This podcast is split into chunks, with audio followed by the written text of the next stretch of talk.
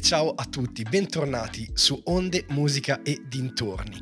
È un nuovo Onde D quello che vi abbraccia con le sue vibrazioni sonore e spero che vi trovi sereni, immersi in giornate, spero non troppo difficili.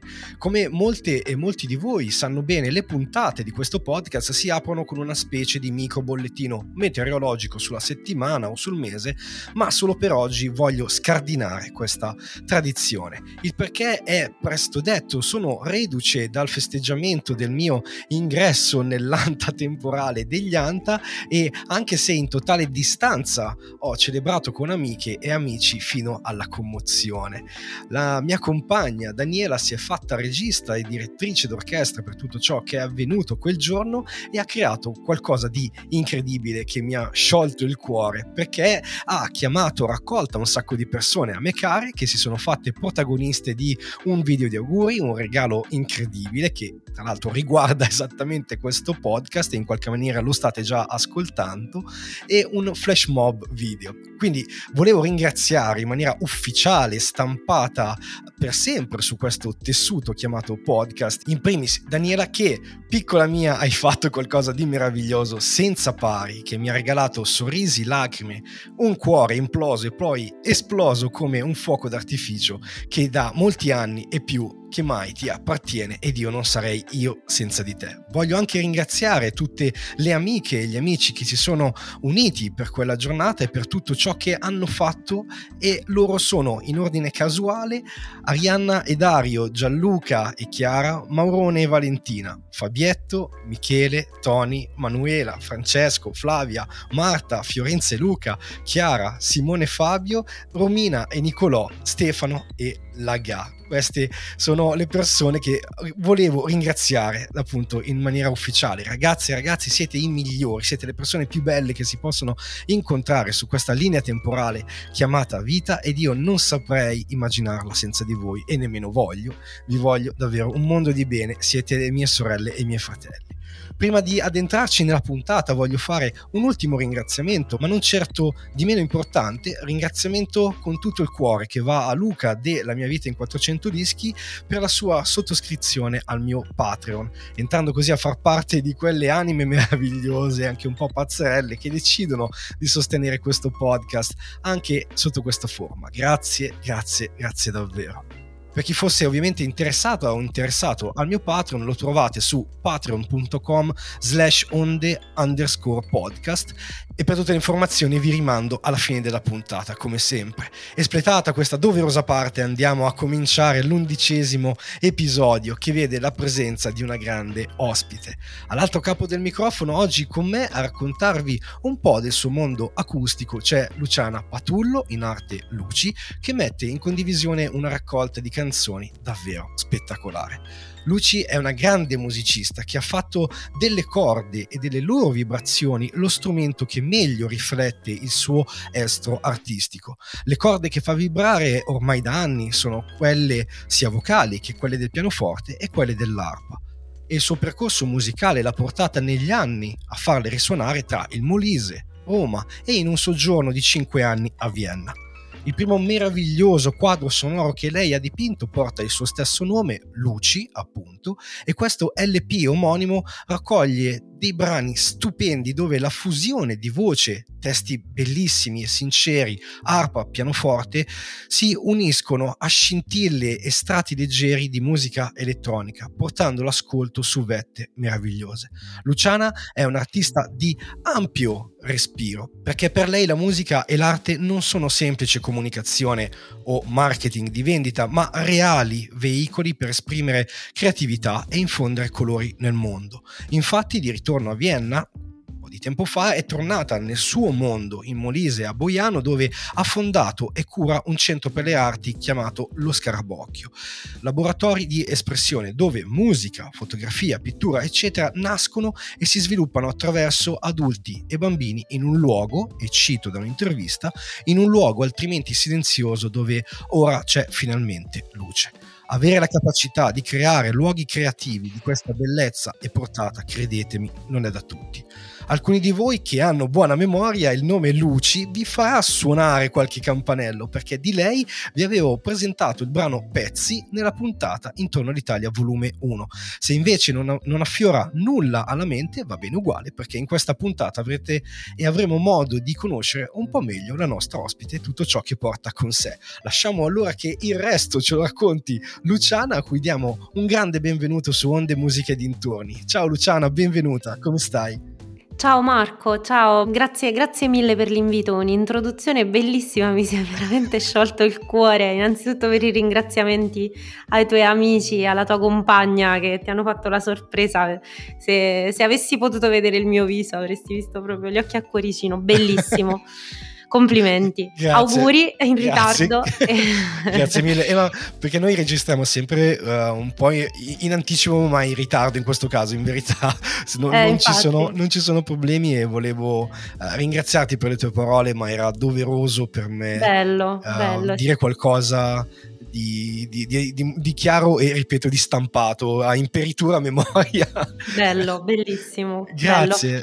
grazie e, mille. E grazie anche per l'introduzione e per le parole. Ma ci mi, ha, mi hai veramente um, risollevato e poi delle volte uno sente che Uh, quello che sta facendo poi ha veramente un senso, no? soprattutto in questo periodo, uh, continuare a resistere, come ti dicevo prima, con, sì. uh, con l'arte, con, con, la, con, la, musica, con la bellezza, con l'ascolto, è cosa veramente importante, forse ancora di più oggi.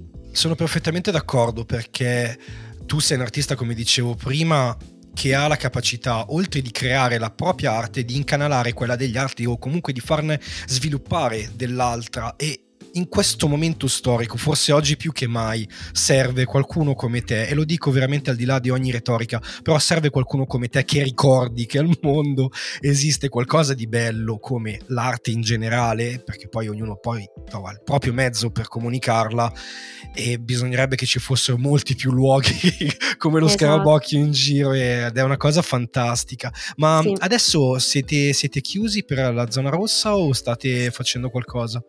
Sì, siamo chiusi, diciamo, Okay. fisicamente, cioè nel senso non, non- non sto aprendo il posto, eh, però ci continuiamo a vedere online eh, con Bene, gli adolescenti e stiamo organizzando dei laboratori d'ascolto, ascoltiamo insieme musica. Bello. Sì, quindi loro scelgono um, album oppure artisti e, e, io scelgo i miei, li mettiamo a confronto, poi ne parliamo, eh, analizziamo i testi, quindi è un modo anche per... Uh, scaricare la giornata, visto che magari loro stanno tante ore adesso in DAD, no? Certo. Eh, gli adolescenti. Quindi per me io imparo tantissimo con loro. Tant'è sì. che un, un, un, artista in particolare che ho inserito nel mio disco sì che mi è, cioè, nella, nella, lista che mi hai chiesto è, è, l'ho scoperto grazie a mio fratello che ha 18 anni, che forse non avrei scoperto, no? la trap l'avrei vista un po' lontana da me, invece, invece in realtà è molto interessante, è, una, è un mondo molto interessante che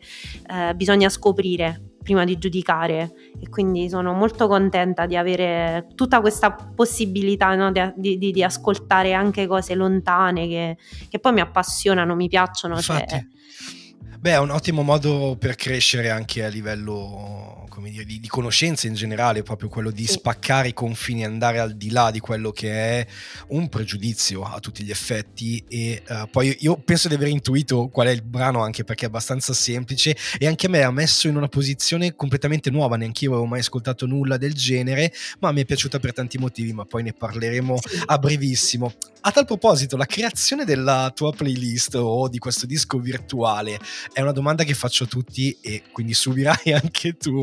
Uh, sì. Com'è andata? È stata facile o difficile? L'ho fatta in maniera molto mm, istintiva. Bene, eh, ok. Non è stato. Non, non, non sono entrati in gioco troppi, troppe intellettualismi o ragionamenti. Men- ok. È, è, era, è stato più. Um, eh, quello che alcune canzoni mi ricordano, quindi sì. oppure alcune di queste canzoni eh, sono state anche un'influenza per quello che poi ho scritto io. O, o, forse più che a livello stilistico estetico, proprio alcune mi hanno dato anche il coraggio ah, okay. di prendere wow. la decisione poi di, di, di, ricominciare a fare musica, le, le storie di alcuni di questi artisti, ad esempio. Certo. Che ho scelto. E meno male che ti hanno dato questa spinta perché il tuo album è meraviglioso. Io Grazie. ovviamente ci tenevo a portarti in puntata e ce l'abbiamo fatta eh, perché credo, credo, che la tua musica, la tua, la tua arte sia qualcosa di assolutamente molto fresco e molto bello da ascoltare.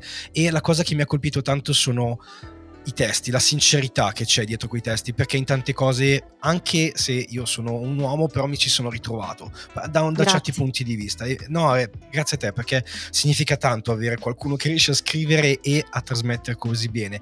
Velocemente, prima di andare in, di, all'interno di quello che è il tuo disco, come va il tuo disco? Cioè, Luci, come sta andando? allora, ehm, sto ricevendo eh, belle recensioni, bei, eh, bei feedback e um, il le, persone con le quali lavoro sono fantastiche, quindi mi, mi, mi, mi sostengono tantissimo. Sì. Eh, molto, è un team molto bello con cui lavorare proprio a livello umano e quindi c- abbiamo tanto, tanta voglia di promuoverlo veramente, cioè dal vivo sarebbe bello. Quello, quella è stata la cosa eh, che un magari. po' mi è mancata, no? fare concerti, perché poi la, la sfera live eh, per me è stata sempre molto, molto importante. E quindi questo mi, mi, mi, manca, però sono contenta di averlo fatto. Per me è stato un disco un po' fuori dalle, cioè non ho proprio pensato alle logiche di mercato sì. e è andato molto oltre le mie aspettative. Bene. Nel senso, non a livello di ascolti, che io è stato un esperimento musicale per me. Non, sì. non, l'ho, fatto, l'ho, fatto, insieme a Aurelio Rizzuti. Abbiamo scritto, cioè Aurelio mi ha aiutato con gli arrangiamenti e con l'elettronica, che è il ragazzo, il produttore. Sì, e, um, ho sempre detto, Aurelio, non pensiamo troppo a cosa potrebbe piacere, facciamolo per noi. Bello, eh, bravi. E, e, quindi ci siamo lanciati in questa cosa quasi proprio senza aspettative. Quando è finito il disco, poi ho detto, oddio, adesso che ci faccio con queste canzoni?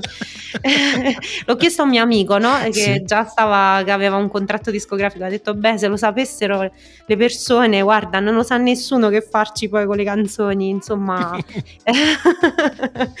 quindi, insomma, poi prima di, di pubblicarle è stato stato anche un bel percorso, no? Certo. Uh, di um, insicurezze anche, oddio, chissà che cosa. Cioè, è stato molto, molto importante e credo che sia un, un, un punto. Eh, non d'arrivo ma di partenza che, che però ti fa pensare che proprio creare, cioè il processo che c'è stato dietro è stata la cosa proprio più bella cioè veramente il processo creativo, certo. come dicevi, lo scrivere, poi cambiare quell'arrangiamentino là, rimettere la viola, mettere la, l'arpa e toglierla e poi scegliere quel suono elettronico. È stato proprio un lavoro molto bello. Eh, non vedo l'ora di ricominciare. Eh beh, ti capisco. solo, solo, che per, per, farlo ci vuole veramente tanta forza di volontà e tanto... Mh, tanta voglia, tanta ci vuole tanta energia certo, e quindi beh. in questo periodo delle volte manca, come ti dicevo prima, è, è, proprio importante ricercarla sempre quell'energia, che poi spesso la ritrovi nel, forse nei concerti, anche come pubblico. Forse, non lo so, quindi questo ci manca. Ecco, esatto, sicuramente questo ci manca e non, non, vediamo l'ora, questa è una cosa ormai sì. che sta diventando quasi banale da dire, ma eh. è quanto mai vicino alla realtà, ci, ci, ci, manca tantissimo la musica e speriamo davvero che quel mondo ritorni. Sì, assolutamente. A, esatto, a suonare, a battere, a, a vivere, a pulsare. Dal vivo, ecco. esatto, sì, esatto. Sì, sì, e, però non potendolo fare al momento ci accontentiamo come dire di, di, parlarne che è un po' quello che facciamo qui su Onde Musica e dintorni cioè quello di prendere un po' quelli che sono i gusti degli ospiti te nello specifico oggi e andare un po' in profondità per rimettere poi in circolo la musica cosa che prima è di importante. iniziare Sì, assolutamente importantissimo e prima di iniziare ritorno alla carica con una cosa sulla quale so di essere pedante, ma se vi capita comprate dei dischi, se potete comprate e supportate gli artisti e tutta la filiera che c'è dietro, perché sono persone che ci lavorano con questo e mi sembra la cosa più giusta invece che cliccare a caso su una piattaforma musicale, ma questo è un discorso che affronteremo più avanti. Affrontiamo invece il disco che hai preparato per noi oggi, che sono 11 più una, e questo è piccola, un piccolo spoiler, meravigliose, sono canzoni spettacolari, però andiamo a cominciare, va bene? Sì, sì, sì, sì non vedo l'ora. Anch'io, perché tu apri, ah, adesso sono emozionato, perché tu apri per la prima volta con Fabrizio De André per la prima sì. volta su Onde. Ah, esatto, arriva il grande Faber, tra l'altro con un brano pazzesco. Sì, pazzesco. Per me è uno dei più belli, credo che abbia scritto, ma si potrebbe dire così di ogni canzone. Comunque, Smisurata preghiera tratta dall'album capolavoro Anime Salve sì. di diverso tempo fa. E io anche qui ci sarebbe da dire tanto tutto su Fabrizio, cose che probabilmente hanno già detto, ma a noi interessa il perché dietro la scelta di, di Luci. Perché questa canzone, Luciana? Allora, per me questa è vabbè, Anime Salve l'ho mangiato, cioè proprio Sì. sai quei dischi che li consumi? Io delle volte Sì. eh, io prima ehm, facevo questa domanda ad alcune cioè per scherzare chiedevo alle persone: "Ma se si potessero rompere i dischi, eh, per le volte in cui tu li ascolti, quale quale disco avresti rotto?" Chiedevo alle persone. Io forse avrei rotto Anime Salve per quanto quante volte l'ho ascoltato e poi ho proprio i testi li ho li ho amati, è, è sta- però è una cosa molto viscerale, non so come dirti. E Smisurata Preghiera è una di quelle canzoni che ho sempre provato a cantare ma non ci sono mai riuscita. E poi ho, diciamo, ho pensato che forse me la dovevo proprio godere non come cantante ma come eh, ascoltatrice. Ah, ok. E... Ma per una questione di registro o per l'emozione? Non lo so. Ehm, Ogni volta poi sentivo come se preferivo farmela cantare da lui. Sì, eh, ci sta, eh, capisco eh, benissimo. E quindi mm, è, è una delle canzoni più belle per me, proprio della vita. E c'è quella frase che ti dicevo all'inizio, no? questa cosa del coraggio. Ci sono alcune sì, canzoni sì, che sì. mi hanno dato molto coraggio perché anche anche di uh, andare contro l'opinione, de, non l'opinione, com- contro quello che poteva essere un, un percorso più semplice, ecco. Sì, cioè, ho, ho capito, cercato sì, sempre sì. Di, uh, di, lottare per, miei, per quello che volevo fare e quindi questa frase che dice per chi viaggia in direzione ostinata e contraria, eh, l'ho sempre sentita come un, De André come un padre che mi mette la mano sulla spalla e mi dice tranquilla, eh, continua, no? Sì, esatto. E, e quindi per consegnare alla morte una goccia di splendore, di umanità e di verità, questa per me è una delle frasi più belle. mi lascio ispirare, cioè, spero di, uh, di, di, di, consegnare anche solo una goccia di splendore, anche che sia uh, un sorriso, però una goccia di splendore all'umanità, ecco. E quindi è un insegnamento che mi ha lasciato De André, cioè proprio come un maestro. La, la, sento così, proprio come un certo. insegnamento. Certo. Sai, in, in, Oriente c'è questa cosa del maestro, noi in Occidente non la, non la sentiamo è vero, molto. È vero, è vero, hai ragione. E io l'ho cercato questo legame, io non lo so, sento un legame con De, And- con De André proprio come maestro discepolo quasi. non voglio essere troppo spirituale, però questa canzone in particolare eh, mi fa sentire così, ecco. Certo. E, ehm, poi l'album, vabbè, bellissimo, sì. cioè, ci sono le altre canzoni che sono... Questo però è proprio un testamento, smisurata preghiera secondo me, l'ultima... E anche il titolo, cioè, è, è fantastico. Sì, sono perfettamente d'accordo, anche perché per tutti quelli che ci, si sono avvicinati a questa, questa, canzone meravigliosa, è una canzone che fa riferimento o quantomeno cerca di dare un po' più di luce a quelle famose minoranze, no? a quelli esatto. che vanno, come dicevi sì. tu, in direzione ostinata e contraria che per molti di noi, almeno per me è stato così, è diventato quella frase un ideale che poi è diventato esatto. un tatuaggio spirituale che io mi porto dietro da, da, da, tanto tempo, al quale quando ritorno mi rimette in bolla per tutta una serie di motivi, perché per quello che fai tu come musicista, io come podcaster, piuttosto che altre persone, però ti dice ok, la tua direzione è la tua direzione, è contraria, va bene, ma è la tua direzione, ma sì, come dire, ostinata a testa bassa e qui appunto ritorna il De André padre. Per me De André tra l'altro è un parallelo molto interessante perché io sono stato, tra vir- molti virgolette, un cantante, L'ho, ho sempre amato cantare De André, ma non riesco perché e qui prima la domanda che ti ho fatto se era una questione di registro o di emozioni, perché invece a me le emozioni mi spaccano la voce in gola. Non riesco. Mm perché sempre citando il sommo, un, un sollievo di lacrime arrivano mm. ai miei occhi e in gola io non riesco a cantarlo. Perché? Mm. Perché tutto quello che rappresenta De André, per quello che rappresenta i miei genitori, soprattutto mia madre che mi ha trasmesso questo, questo, questo Questa, poeta, ah, e bello. lei che tra l'altro lo, lo trasmetteva ai suoi alunni perché è stata insegnante e portava le canzoni di De André in quanto poesie. Qui ritorna ancora la figura del maestro o della maestra, quindi della trasmissione.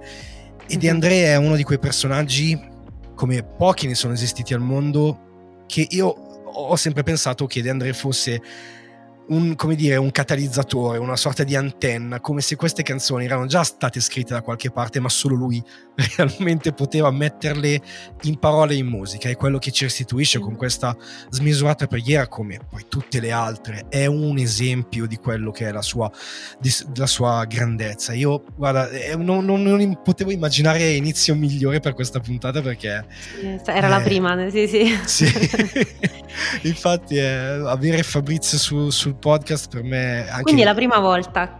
Sì, è la prima volta che compare, non è mai stato ah, portato. Eh, perché poi a volte Fabrizio genera anche questa sorta di eh, difficoltà perché comunque è uno di parlarne quei sì mm. è difficilissimo ma infatti ci tengo tanto a parlarne in questa maniera perché io non sono un amante di Fabrizio De André ma non potrei parlarne in maniera tecnica o storica sì, nemmeno io in realtà. E cioè, allora lo facciamo viscerale a livello È stato molto viscerale, ma tutte le canzoni le ho scelte sì. in maniera molto viscerale. Quindi sì, una, una, sola che ho cantato, che sono riuscita a cantare di questo album è Coracani. Oh, bellissima. La parte finale o tutta? Tutta, tutta. Sì. E quella poi ho visto che l'hanno cantata anche altre interpreti femminili come Ginevra Di Marco e la sì. Mannoia. Quindi forse quella proprio ha più una direzione no? uh, femminile. Invece questa smisurata preghiera in effetti non ha mai fatto la cover nessuno, cioè almeno che io sappia di smisurata non, non preghiera. Non saprei, adesso mi cogli impreparato. Tra l'altro Coracanè, la, la voce la, che, che, che, che, firma insomma, quel, quel, pezzo meraviglioso in chiusura, tra l'altro è della figlia di De André, quindi è, è una cosa sì. meravigliosa appunto tra rapporto padre e figlia. Ma mamma, che bello, sono emozionato, però prima sì. che arrivino veramente le lacrime perché parlare di Fabrizio mi mette sempre, no giuro davvero in una condizione di bilico che sono lì quindi sì. uh, proseguiamo pure con il tuo disco con, dopo Andiamo questa avanti. sì, con questa splendida apertura eh, di, di, smisurata preghiera che mi sento poi vediamo uh, credo che tu sia d'accordo con me nel dedicare a a chiunque ci sta ascoltando perché è una cosa che, che dovrebbe essere proprio conosciuta uh, ne, nelle scuole. Sì, esattamente. è vero, è vero, sì, assolutamente, sono d'accordo. Bene, e mentre come secondo brano mi porti un sì. artista sul quale chi conosce questo podcast e conosce me sa che non ci vado moltissimo d'accordo. No, aspetta, okay. o almeno rifaccio, più che altro con vecchi, la sua vecchia band che erano i Genesis. Parliamo di mm. Peter Gabriel, per il quale in verità è l'unico per cui io porti un po' di rispetto perché in verità mi piace, è Phil Collins che non sopporto, ma è una roba mia, ok? Comunque tu scegli di portare un brano molto molto bello che si chiama Come to Me e sì ed è un brano meraviglioso che io in verità non conoscevo proprio perché non ho un grande rapporto uh, con Peter Gabriel, ma è una cosa che mi ha aperto un mondo perché è un brano che poggia la sua linea melodica, tra l'altro su un ritmo tribale, sicuramente esatto. frutto di una lunga ricerca e sperimentazione sonora che in verità nei Genesis e Peter Gabriel ha sempre fatto. E ed è un brano che in qualche maniera enfatizza il dialogo tra due persone o anche per esteso al parlarsi in generale per mm. abbattere mm. le famose pari- barriere, quindi il dialogo al di sopra di tutto. Comunque sì, uh, per sì, te cos'è questa canzone? Sì, eh, il disco di, di, da cui è tratto Come Talk to Me è proprio tutto basato sulle relazioni umane. Infatti il mm-hmm. titolo è As, quindi che vuole, vuol dire noi, no? Sì. E, vabbè, lui insieme a Genesis aveva cioè, sempre questi concept album, no? Perché vabbè, il prog eh, è un certo. po' basato su questo, però eh, io nemmeno non sono una non sono una grande conoscitrice dei, dei Genesis, uh, dico la verità, ho ascoltato le, più, le, le, cose più famose e più importanti, però poi uh, Peter Gabriel è stato il mio primo concerto live quando uh, ero piccolina, per questo Beh. forse... Sì, è stata la prima a Napoli, all'Arena Flegrea. Bello. Con mio padre sono andata a sentire lui che, che, che cantava, avevo 14 anni e quindi diciamo è stato abbastanza forte come, come, primo, come primo, concerto live di quelli grandi, no? quelli... E, e, poi quando sono andata a Roma eh, ho iniziato a suonare con una band e lì mi hanno, mi hanno, il batterista voleva perché in, infatti la linea, il groove è molto interessante, cioè sì, per i batteristi. Eh, ora non ricordo il nome del, del, batterista, ma è famosissimo. E, um, uh, Manu Katché è sì? il batterista che è proprio uh, afroamericano, mi sembra. Quindi ha questo, sì, ha un ha un ritmo molto tribale, come l'hai definito tu, sì. e, ed è cantato, lui la canta con Sind O'Connor, sì, fantastica. Fantastica. E quindi è stata una delle prime canzoni che ho cantato con questa band a Roma, quindi ero appena uscita fuori dal mio paesino, dal Molise e mi ricordo che pensavo di non riuscire a farcela, cioè dicevo no, non ce la faccio, non ce la faccio e invece loro mi hanno un sacco aiutato, mi hanno detto ma no dai falla in questo modo e quindi io interpretavo tutti e due i personaggi perché loro lì, è, è come ah, dicevi tu, è un ah. dialogo. Sì, sì. Quindi cantavo all'ottava bassa lui, poi dopo salivo all'ottava alta quando cantava lei. Wow. E, ehm, è, molto, è stato un lavoro sì, molto bello, poi il testo è anche, si parla di incomunicabilità. Infatti, sì, esatto. ehm, non so se ti è capitato di vedere il video live. Nel live sì. lui hai visto che sta in una cabina telefonica? Sì, perché... esatto, quelle tipo quelle inglesi rosse. Sì, esatto, sì. perché poi la cover ha proprio il, il telefono, quindi c'ha il, il, come si chiamavano? Quelli vecchi, i telefoni vecchi che hanno ehm, la cornetta, la chiamavamo noi, non so se si chiamava così pure al nord. Sai sì, la, sì, la, la parte sì. sì, ok, perché delle volte non so se dico qualche termine da terrona, capito? se lo dico io lo posso dire, cioè ci sono terrona, quindi lo posso dire. Sì, da... Tranquilla, io ho metà sangue pugliese, quindi siamo, siamo lì. e quindi c'è la cornetta Prego. e lui sta con questa cornetta e tira eh, il filo per andare verso questa ragazza che canta dall'altra parte del palco, lunghissimo. Sì, sì, sì, e mi ha colpito tantissimo questo, lui si attorciglia attorno al filo come se fosse una metafora della, della, della comunicazione, di, di questi dialoghi Infatti. che poi certe volte non ci stanno, no? In una relazione. E quindi mh, mm, molto bello, molto immaginifico. non so se si può dire, però mi è piaciuto. Certo. Mi piace proprio il concetto che Peter Gabriel, poi vabbè, i suoi i concerti sono molto spettacolari essendo stato il mio primo concerto live l'ho voluto inserire per quello.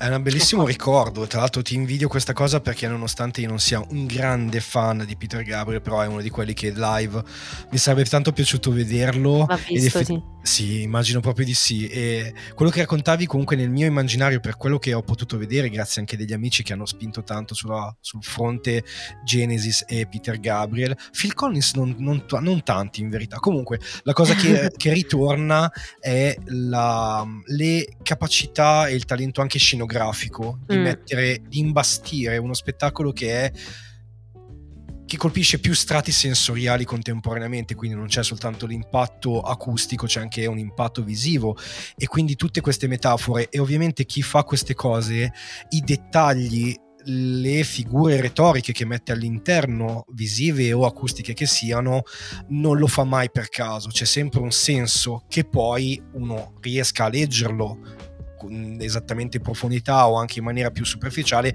ma c'è un senso che poi lavora di sottofondo nel, nel tuo subconscio e ti fa arrivare a captare quei, quei segnali, quelle, quelle, metafore appunto e come dire in qualche maniera a, a farle proprie. E io ho amato letteralmente questo, questo brano perché quando l'ho ascoltato, come spesso succede quando non conosco qualcosa, mi metto lì e mi lascio investire. E devo mm. dire che già dopo il primo ascolto, proprio il ritornello Come Talk to Me mi è rimasto dentro. E questa è una capacità incredibile di scrittura, di saper scrivere qualcosa di così anche bello, che però rimane ben incastrato nel cervello e nell'anima, ma non diventa mai fastidioso. E questa è una cosa uh, assolutamente a, a, Peter Gabriel sì. che gli devo riconoscere. Eh, mi è piaciuto tanto, tanto. Non, Sono felice. Ha... Eh sì, perché in verità mi mette poi anche su altre canzoni.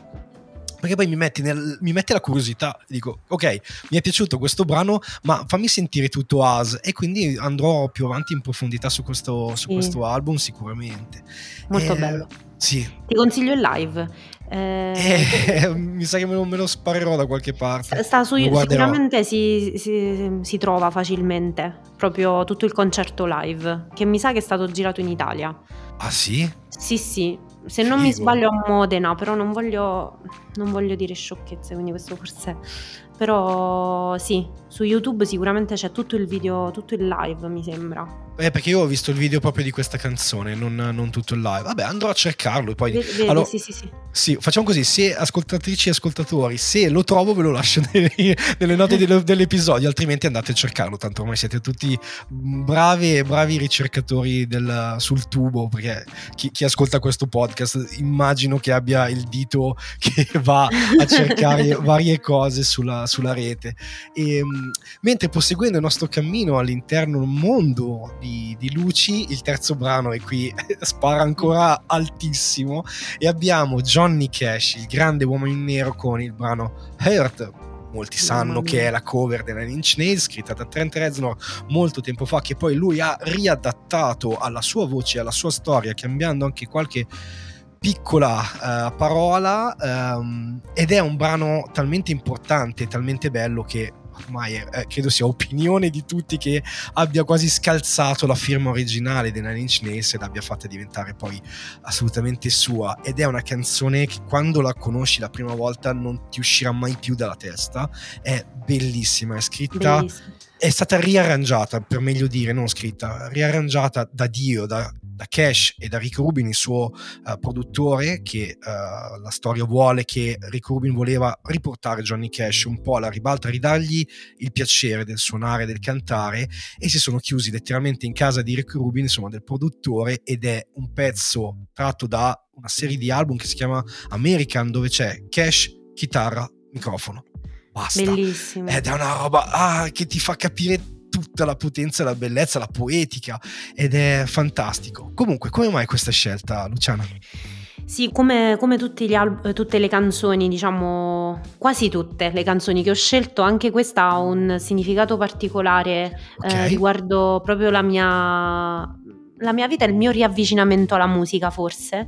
E sì. Heart, Heart mh, mm, è, stato, è, stato, cioè, è, è, stata la canzone che ho ascoltato di più uh, in un periodo in cui vivevo a Vienna, era un inverno, diciamo, un inverno metaforico. Sì, ok. Vabbè, ci sta, ci sta. E quindi ascoltavo questo album di Johnny Cash con la mia coinquilina, mi ricordo questa ragazza fantastica austriaca che mi aveva accolto in casa dopo un periodo difficile e mi è stata uh-huh. tanto vicina. E poi alla fine della della, della nostra convivenza ha organizzato una festa per salutarmi e mi ha regalato questo disco eh, wow. che era il suo eh, originale insomma di Johnny Cash no aspetta e... ti ha regalato il suo album? sì sì sì, sì perché wow. io eh, sono io arrivata mai... ammirazione totale brava è stata molto brava sono arrivata a casa sua distrutta proprio psicologicamente e piano piano lei vedeva che io ascoltavo sempre mettevo sempre questo album uh-huh. e, e, piano piano ne, nel corso dei mesi mi sono ripresa insomma c'è stato tutto un miglioramento miglioramento della mia vita. Quando poi ho deciso di tornare in Italia, dopo diversi mesi, eh, lei ha organizzato questa festa e mi ha detto questo disco, insomma, te lo, te lo devo lasciare a te perché mh, mm, ti ha, cioè, è stata una cura, proprio una vera e propria cura. E, e, quindi Heart è questo per me. E, wow. mh, la canzone, è, vabbè, è bellissima, sì, è semplicissima, sì. nella sua semplicità è struggente. Guarda, io ogni tanto la suono sulla chitarra, se non ricordo male sono proprio tre accordi di sì. numero e forse sì, tutti sì, maggiori, o forse c'è un minore, vabbè, però mm. è, è, estremamente semplice, hai ragione. È estremamente semplice, anche nel testo, una semplicità, proprio una linearità eh, pazzesca, molto triste e poi spesso uno dice, io quando sono triste ascolto musica triste perché è come se la esorcizzassi quella tristezza, o anche vero. meglio dire, eh, mi sento come se mh, mm, poi non sono sola in qualche modo e quindi Già. stare insieme a Johnny Cash in quel periodo mi ha, mi ha proprio mi ha proprio fatto, mh, mm, riso- mi, ha, mi, ha, risollevato questo disco di Johnny Cash, mi ha, mi ha, riportato al mondo e quindi niente, lo dovevo, lo dovevo assolutamente inserire. Guarda, io ti ringrazio enormemente perché è sempre un piacere ritrovare l'uomo in nero e per me è stato paradossalmente, per motivi diversi ovviamente, ed è la cosa meravigliosa che si scopre qui eh, di puntata in puntata, perché le stesse canzoni, gli stessi artisti hanno per noi risuonano in maniera diversa per ognuno di noi e in qualche modo ci, ci, unisce questa cosa, ma allo stesso tempo ci fa sentire unici, perché comunque la diversità che unisce un, quello che è un sentimento, un'emozione, per quanto sia analoga, però allo stesso tempo è diversa, per tutta una serie di motivi. Cash per me è stata una cosa uguale ed era un giorno, questa so di averla già raccontata, ma ci tenevo a riportarla, stato, c'era un giorno della mia vita in cui era tutto nero, quando le cose vanno con l'effetto mm-hmm. domino ma dall'altra parte e tu non hai modo di fare nulla per fermare, quindi guardi questo scatafascio di cose che si vengono a sommare e ti sembra che in quel momento il mondo sia veramente troppo brutto da affrontare e non, non, puoi affrontarlo e mi ricordo che guardai il film Walk the Line che, che è insomma, la, la, esatto, la biografia di, di Johnny Cash e que- quel giorno lo guardai nella sua interezza senza avere per fortuna altre distrazioni e io già conoscevo Cash ma non conoscevo così bene la sua, la sua vita o almeno quella, quelle porzioni che vengono raccontate nella pellicola e mi ha rimesso al mondo letteralmente sì. mi ha ridato una, una sorta di speranza come dicevi tu, no? ho esorcizzato tutta una serie di cose che erano i miei demoni, chiamiamolo così, di allora, certo e, e li fatti, non li ha fatti scomparire, mi ha ridato però un'altra forza e questa è la potenza di, di, di Cash secondo me. Sì, perché si è sempre risollevato sì. lui, Johnny Cash. Esatto, esattamente. Eh, quindi anche quello. se è caduto in basso, spesso poi lo, anche fino alla fine, no, era molto quando ha fatto questo album con uh, quest'ultimo, no? Che, di cui sì, stiamo parlando, sì. quanti anni aveva? Cioè, era già ottantenne? Era, sì, era, era il 2002, era, quindi aveva, sì, aveva superato gli 80. E non te l'aspetti, capito? Perché invece poi rinasce con questo album così nudo e crudo, e, ma così du- durante tutta la sua vita si è sempre rinnovato e anche questo mi dà quella forza no? di cadere in basso ma rialzarti, cioè sempre. Johnny Cash mi ha insegnato questo invece. Assolutamente, e poi come sappiamo Cash è andato parecchio giù, nel senso ha affrontato dei momenti sì. molto, duri. molto duri, esatto, ed è, è, un po' il discorso, se vogliamo, della finice, no? Cadi, sì. ti bruci e da quello che resta risorgi e risorgi alla grande. Quindi bene, bravo Johnny che ha fatto questo per Luciana e brava Grazie. la tua ex coinquilina. che, che mi ha regalato. regalato. Esatto. E, senti, eh, lasciamo adesso Cash sua, al, suo, al, suo, mondo e andiamo col quarto brano che tu porti in questo disco virtuale. Ecco qui ritorna la famosa trap di cui menzionavi prima. Sì. Il brano di Easy col featuring di IDK, uh, sì. o, o, meglio IDK, però, credo si pronunci così, con il brano Al Pacino mai sì. sentito né l'uno né l'altro, mai sentito questo brano, lo ascolto, mi metto lì in ascolto e dico, oh, ok, senti, se ascoltiamo un po' di rap moderno, perché poi è del 2020 questa canzone, quindi è sì. recentissima, e a un certo punto arriva il ritornello. E dico, Capito. Aspetta, esatto, dico, aspetta, che cosa c'entra? Allora, cari ascoltatori e ascoltatrici, quando la sentirete, se non già non la conoscete, sentirete le parole fischia il vento, infuria la bufera. Esatto. Per chi conosce la canzone simbolo del Partito Comunista, della lotta comunista, della lotta alla, più che del Partito Comunista, più la partigiana. lotta alla, esatto, la lotta partigiana, la resistenza italiana, importantissima la canzone che ha la sua comunque la pensiate dal punto di vista politico, che ha una sua importanza storica, ok? E io me la ritrovo all'interno di questa canzone. Pazzesca dico, questa. Sì, che io dicevo, ma mai mi sarei aspettato che un rapper o un trapper facesse un uso così esplicito di questo, di questo, brano perché poi ovviamente c'è tutto il pezzo che dice scarpe rotte pur bisogna andare a conquistare la rossa primavera. Esatto. Ok, wow. Luci, come mai questo brano? Cioè, che cosa, ha colpito che cosa a te? Ecco, la stessa cosa che è successa a te. Ho avuto ah, la stessa okay. identica reazione sì? perché um, Easy è un artista che mio fratello, mio fratello fa trap, cioè lui can- ah. eh, scrive canzoni trap con okay, uh, i suoi amici e quindi spesso mi, mi, manda materiale da ascoltare per dargli un'opinione. Quindi io delle volte dico ma uh, devo ascoltare questa musica per dare un'opinione perché altrimenti altrimenti è, è un'opinione, capito, che non, non, so che cosa dirgli perché magari gli, dico, gli faccio anche dei commenti fuori, fuori luogo se non, as- se non conosco bene il contesto.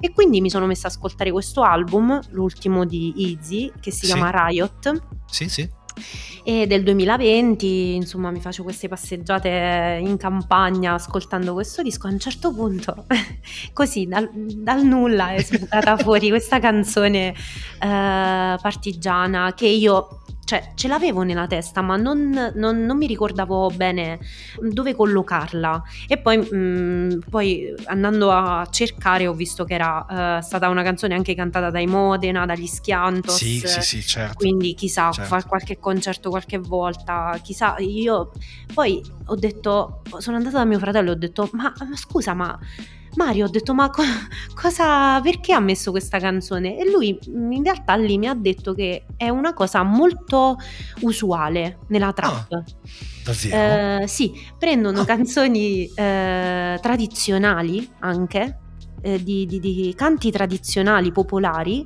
e li inseriscono eh, nelle, nelle, nelle loro, nei loro beat. Che questo, se ci pensi, è una vera e propria ricerca è quasi etnomusicologico. Sì, esatto, è una sì, cosa bravo. molto particolare. E, ehm, quindi, insomma, sì, forse questa canzone non ha un come le altre.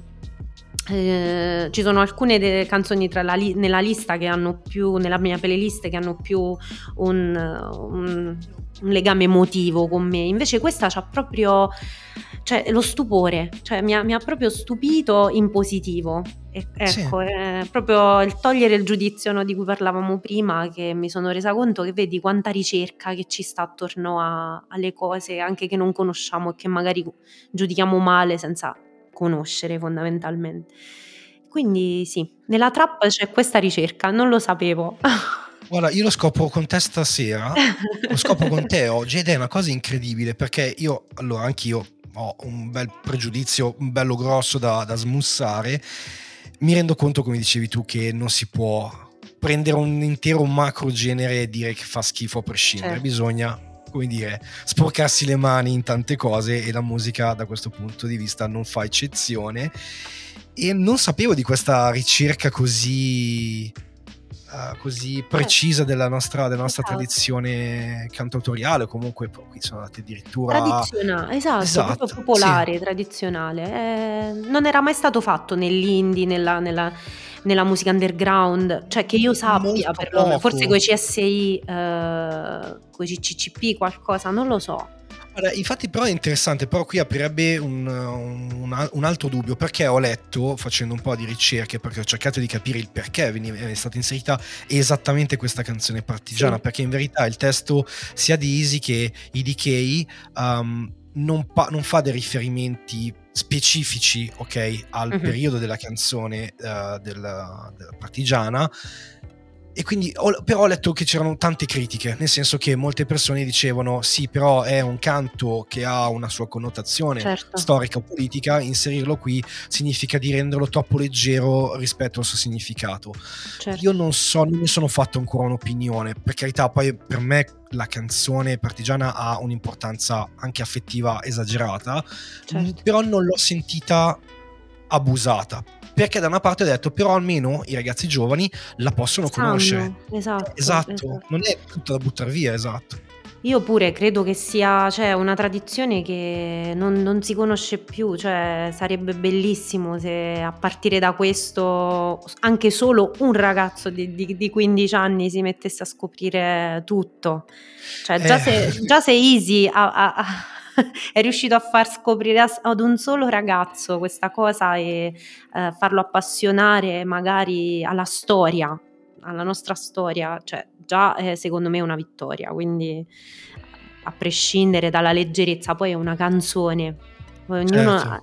una canzone è una canzone, cioè ognuno ci dà, se non offendi, se non... Eh, eh, se non la usi in maniera, non lo so, eh, come dire, eh, ridicolizzandola, poi sì, sì, il okay. resto va bene secondo me. Io, l'ho, io l'ho apprezzato. Cioè, questa è la mia opinione, poi mh, mm, opi- cioè, una, un'opinione naturalmente è solo mia, quindi... Ma noi di questo ci occupiamo, assolutamente di opinioni quindi. e gusto, quindi ognuno, ognuno di voi ascoltatori e ascoltatrici che ha il proprio gusto, poi ci dica nei commenti come l'hai reinterpretata questa canzone, se esatto. gli ha fatto piacere o gli ha dato fastidio, ognuno poi la vive a modo proprio. Per me, ripeto, l'importante è che comunque venga, ritorni e venga conosciuta questa canzone, più che altro per quello che rappresenta noi come popolo. Come esatto. diceva prima Luciana, uh, si tratta proprio anche di tradizioni, non soltanto di, di, politica. Però è una cosa che per esempio a me ha fatto venire voglia di andare a scoprire Isik, cioè se ha fatto questo tipo di ricerche, eccetera, poi la cosa cosa che io ho apprezzato tanto, che in verità è il mio grande scoglio con la trap, è che il vocoder e l'autotune qui non sono, almeno non in questa canzone, esatto, non è abusato. Non, perché eh, è proprio poco, un, sì. sì è, un, è, proprio un, una cifra stilistica che a me mi allontana tanto dalla trap, però andrò sicuramente in, in, profondità. È interessante, quindi benvenuti giovani, come si dice.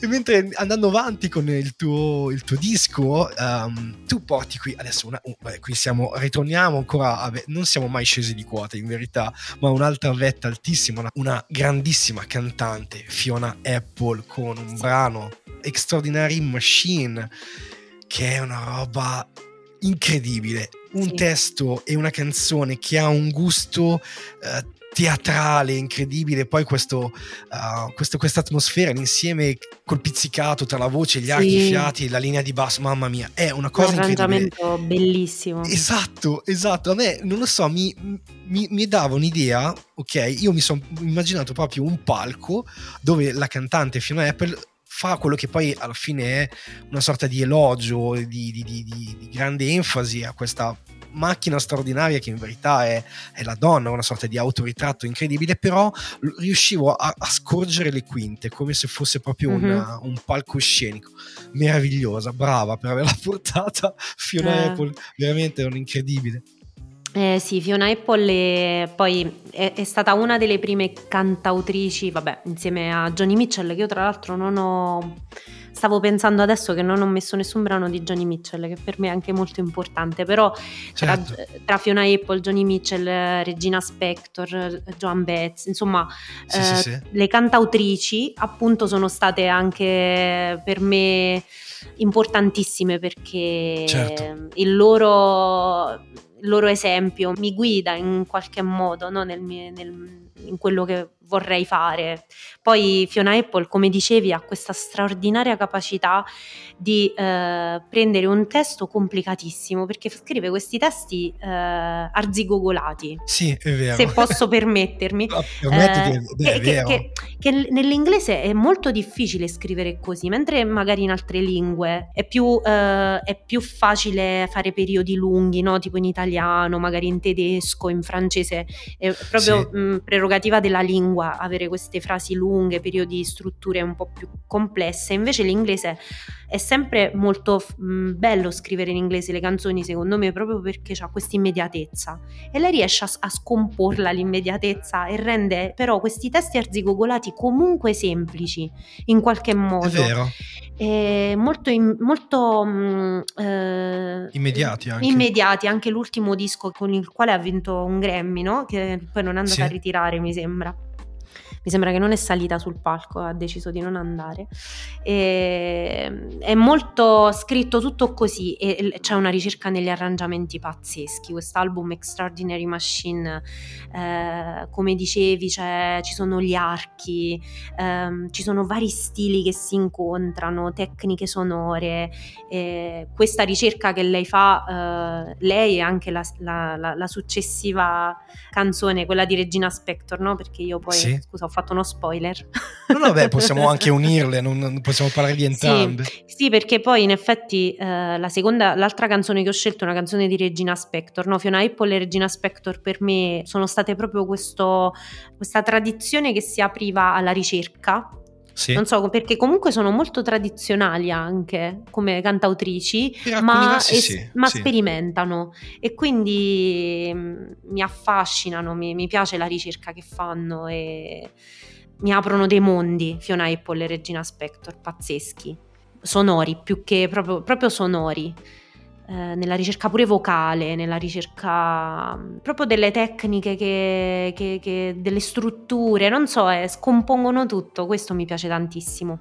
Sì, è, è, è palese quando si ascoltano queste due personalità, è palese quanto quella famosa frase impara l'arte e metti dalla parte, ok? Che sembrerà già sentita trita e ritrita, ma è veramente la capacità di aver assorbito un'arte, averla fatta propria e da lì poi parte la decostruzione per costruire qualcosa di nuovo.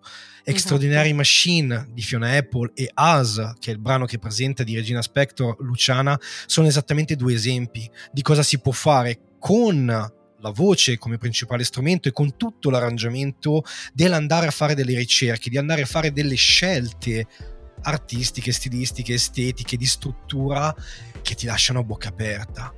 E io, io, sono rimasto scioccato perché ovviamente hai portato due brani meravigliosi, sono rimasto scioccato perché poi riascoltandoli da dopo un po' di anni mm-hmm. che mhm. non sentivo questi brani ti rendi conto di quanto riescono a essere evergreen, no? comunque sempre mm-hmm. molto freschi, sempre molto interessanti perché ritrovi dei dettagli ai quali magari non avevi fatto caso prima e quindi l'ascolto continuato e ripetuto ti porta sempre più a galle, questa è, è la capacità meravigliosa di stratificare i brani ma senza mai renderli troppo barocchi o opulenti di arrangiamenti mm, e sono vero. incredibili. As soprattutto di Regina Spector, quello che fa con la voce nel ritornello credo che sia di una complessità sì. foto- fotonica, però lei lo fa sembrare come, un, come dire, uno svolazzo della voce, sì. senza però per forza andare a prendere quell'ottava particolare come facevano tante colleghe, perché il brano è del 2003, quindi parliamo, se parliamo di tutte le colleghe cantanti pop, da Cristina Aguilera, Britney Spears. Sì, non lo fa così. no, diverso. esatto lo, fa, esatto, lo fa in maniera totalmente sua e io non lo so, sono, sono mm-hmm. sempre ammirato e scioccato. E prima di rilasciarti la parola, tutti quei brani di quelle cantautrici che non hai potuto mettere oggi, le metterai mm. nella prossima puntata perché Va ci bene. sarà una, un'altra Super puntata. Volentieri. Anzi, se poi la facciamo su tutte le cantautrici femminili che ti piacciono sì. in generale, guarda, volentieri. Bellissimo. Volentieri Bello. perché ci sono di quelle donne incredibili nel mondo della musica che meriterebbero molto molto più spazio. E tra l'altro Regina Spector, per chi non lo sapesse, ha firmato anche la, la sigla che io sappia, la, il brano di apertura di uh, Orange is, the, sì. New Black, Orange is the New Black. Mi sono impappinato, scusate. E, ehm, grande, che bello. Ah, scusami, un'altra cosa, prima di, di lasciarti davvero la parola, andate a vedervi, vi lascerò il link, il, il, video, soprattutto As di Regina Spector, perché per chi ama la filmografia di Gondry il video mm. passo 1 è un video meraviglioso, veramente meraviglioso. Sì, vero.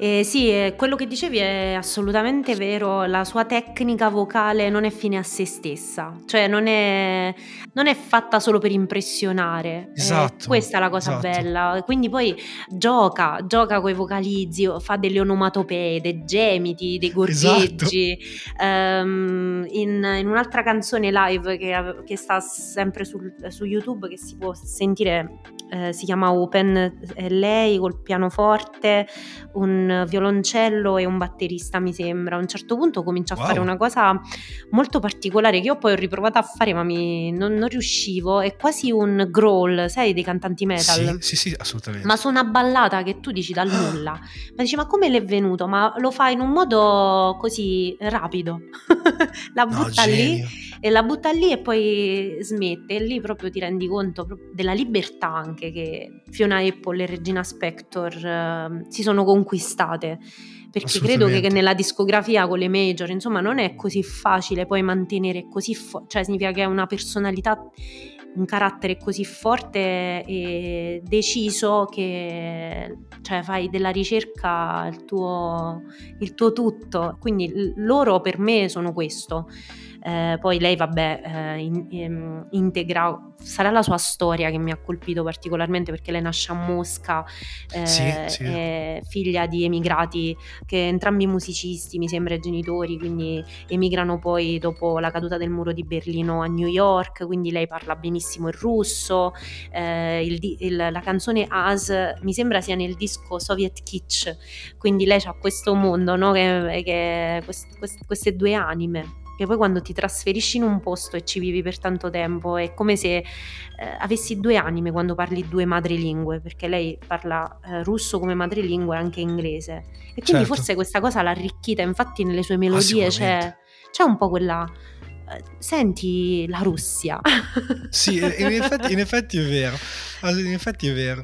E, per questo le ho scelte loro due. Ecco. Guarda, io ti ringrazio perché mm, anche loro è la prima volta che arrivano su, su questo podcast, quindi molto molto bene e sono proprio felice di, di averle e di risentirle nel, nel, tuo disco. E tra l'altro poi adesso passiamo al prossimo brano, ma prima l'ultima cosa che volevo dire è che la cosa che a me ha sempre colpito per esempio della loro tecnica vocale, come tutte le grandi cantanti, è quella capacità di passare, come dicevi tu, dal dal clean al growl piuttosto che al falsetto senza arrivarci, cioè non devono farti capire che stanno passando di registro, ma lo fanno con uno schiocco di dita, con una velocità mm-hmm. impressionante, con una precisione chirurgica.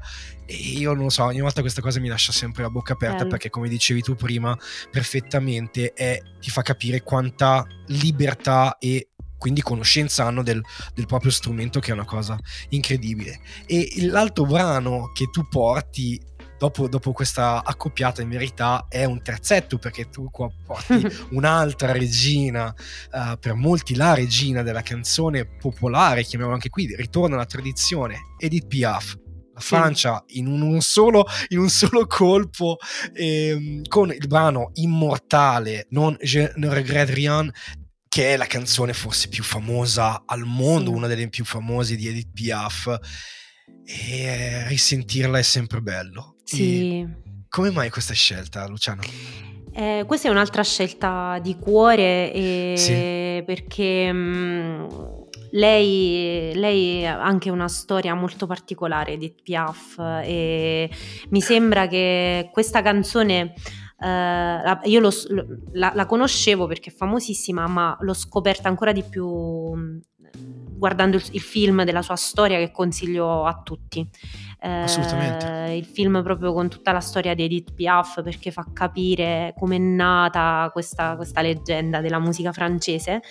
Venne, venne cantata uh, come la canzone di congedo dalla musica per lei. Ah, perché stava okay. molto male, era tossicodipendente, stava, stava, veramente male fisicamente e quindi fece quest'ultimo concerto all'Olimpia di Parigi sì e cantò questa canzone come quasi un suo mm, come ultimo atto di coraggio, no? dire ok ho fatto questo, ho fatto quello, ma io non, non rimpiango niente della sì. mia vita, nemmeno le eh. cose brutte. E quindi anche questo io me lo porto come eh, motto no? di, di, dire ok, tutto quello che succede poi eh, ha sempre un senso e anche il dolore non lo dobbiamo sprecare e quindi eh, così come l'ha trasformato lei in musica, no? in amore verso una canzone, eh, il dolore può essere trasformato e questo mi insegna questa canzone, per questo l'ho scelta.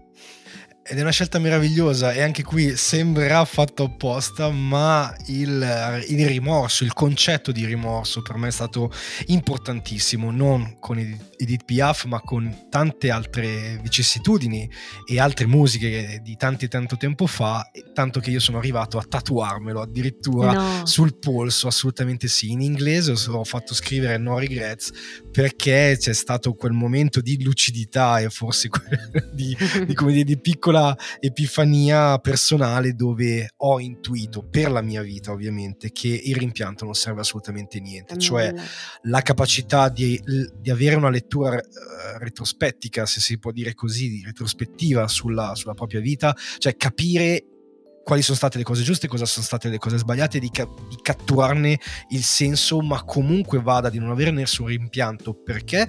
Perché tutte quelle cose che hai fatto nel bene e nel male ti hanno portato lì esattamente in quel momento o qui oggi a parlare con te. Quindi vuol dire che in qualche maniera quel passaggio bello o brutto che è stato mi ha portato qui, quindi gli sono comunque grato e generalmente comunque il rimpianto è uno spreco di tempo, uno spreco di energie mm. perché comunque non puoi far nulla. Cioè nel momento in cui io in questo momento ti raccontassi delle scelte sbagliate o chiamiamole così, eh, o dolorose che ho fatto nella mia vita, ma comunque non posso più cambiarle. Quindi che senso ha continuare a rimuginare se poi come dicevi tu, non hai capito la lezione, cioè nel senso esatto. devi riuscire a tirar fuori qualcosa di buono. Io non conoscevo la, la vita di non conosco la vita di Edith Piaf, ma sicuramente andrò a recuperare il film perché vorrei capire qualcosa di più. Sì. Non sapevo che fosse legata a quella cosa, io pensavo che fosse una canzone personale perché poi lei met- ci mette dentro tutto in questa, in questa, canzone, ma pensavo fosse una cosa più legata alla nazione uh, francese. No. Poi, sì, perché comunque è diventata anche una canzone anche qui di resistenza francese, quindi uh-huh. uh, molto molto importante. Sì, poi dà un sacco di gioia questa canzone, nonostante sì. parli di do- dolore, poi non parla di dolore in senso stretto, quindi parla dei rimpianti, eh, ma secondo me eh, è molto gioiosa anche eh, il modo in cui lei la canta, è molto combattiva, no? come, ci, come, ti dicevo sì. prima, mi sento combattiva eh, e lei era proprio una guerriera e ha proprio, con questa sua canzone ha proprio lasciato a tutti noi la, anche questa carica che aveva questa energia pazzesca e quando, ve- quando poi vedrete il film, il film è molto bello, ve lo consiglio veramente. Stavo cercando, credo che si chiami proprio Edith Piaf. Allora, c- cercheremo e lasceremo le, um, tutte le indicazioni sì. nelle note dell'episodio perché ripeto io voglio assolutamente vederlo perché per me è una di quelle figure femminili di enorme impatto, di grandissima forza, ma di cui conosco molto molto poco da un punto di vista biografico, quindi sì. oh, mi piacerebbe andare in profondità. Poi magari in privato se trovi il film me lo scrivi così sì. poi lo, lo mettiamo sì, nelle note dell'episodio. E Uh, spostandoci da questo terzetto, da questo trittico di donne meravigliose, andiamo all'ottavo brano che ci presenta Luci e qua in qualche maniera Johnny Cash ritorna. Sì. Perché la canzone che porta Luciana è I See a Darkness, che però non è quella cantata da Johnny Cash, di cui ne fa un'interpretazione meravigliosa, perché Bella. quella di Cash è a tutti gli effetti una cover di Bonnie Prince Billy, o meglio conosciuto come Will Oldman ed è una canzone che io ammetto ho conosciuto prima con Cash e poi sono andato dire, a scoprirlo ed è non lo so, forse quasi adesso qui mi verranno sarà la pioggia di pietre perché in verità quasi preferisco la versione originale perché quella sì. di Cash è bellissima ma questa ha quelle tinte dark oscure non lo so, ma a me, per quanto sia strana e anche non semplicissima, però mi ha dato un senso di, di, di protezione, no? di, questa, mm-hmm. di, questa, richiesta di aiuto, insomma, è bellissima, sì, brava. Sì. Eh, sì, Bonnie, Bonnie Prince Billy, l'ho, anch'io questa canzone l'ho scoperta prima della, della versione di Johnny Cash. Ah, eh, okay. L'ho scoperta nei miei anni a Vienna e anche lui l'ho visto live a Vienna. No, vero? Sì, sì. Che eh, meraviglia E è stato un concerto veramente molto mh, ballabile, ballavano tutti, non te l'aspetti da Bonnie Prince Billy, non so perché, eravamo tutti molto allegri, sta- forse, era, forse era un, un, stava promuovendo un, uno degli ultimi dischi che, era, che è un po' diverso da questo di Sea Darkness, sì. eh, però l'ha cantata, è bellissima, è bellissimo il testo, poi mi piace questo suo modo di stonare, cioè lo adoro, è un po' come quello di Lou Reed, Velvet Underground. Sì, sì, sì, una cifra stilistica che ci sta. Che, cioè. che, sembra che inciampi sulla nota, è un po' strano esatto, come cosa. Esatto, e quindi mi piace tantissimo il modo che, che, ha di interpretarla questa canzone. Proprio, sai, quando ti incontri col vecchio amico e ti fai la bevuta insieme, e ti ricordi i vecchi tempi, c'è questo senso di protezione, forse proprio di familiarità nella canzone. Sì. Sì, è vero, è vero. Questo, questo mi, ha, mi, ha, colpito. Poi mi piace anche la versione di Johnny Cash, in cui tra l'altro c'è anche la sua voce, la voce di Bonnie Prince, eh, di Bonnie sì, Prince sì, Billy, sì, nella, nella, versione di Johnny Cash. Quindi l'ha mantenuta Johnny Cash la, la voce di, del, dell'originale, cioè ci sarà un motivo. Eh, eh non fa nulla a caso, penso, il nostro no, amato no, no. Johnny. no, no, no, non credo. Non credo che abbia fatto le cose a caso perché il, il come poi il l'ha disco. riarrangiata. Sì, ma anche come l'ha riarrangiata non, non l'ha stravolta, non l'ha fatta diventare un'altra canzone, l'ha mantenuta molto coerente con quello che è la, la sua forma originaria ed è wow, bellissima, bellissima sì. perché... Scusa, dimmi. No, stavo pensando poi la cosa incredibile, no? Johnny Cash che interpreta artisti più giovani, guarda che cioè, non è scontata come cosa. No, infatti.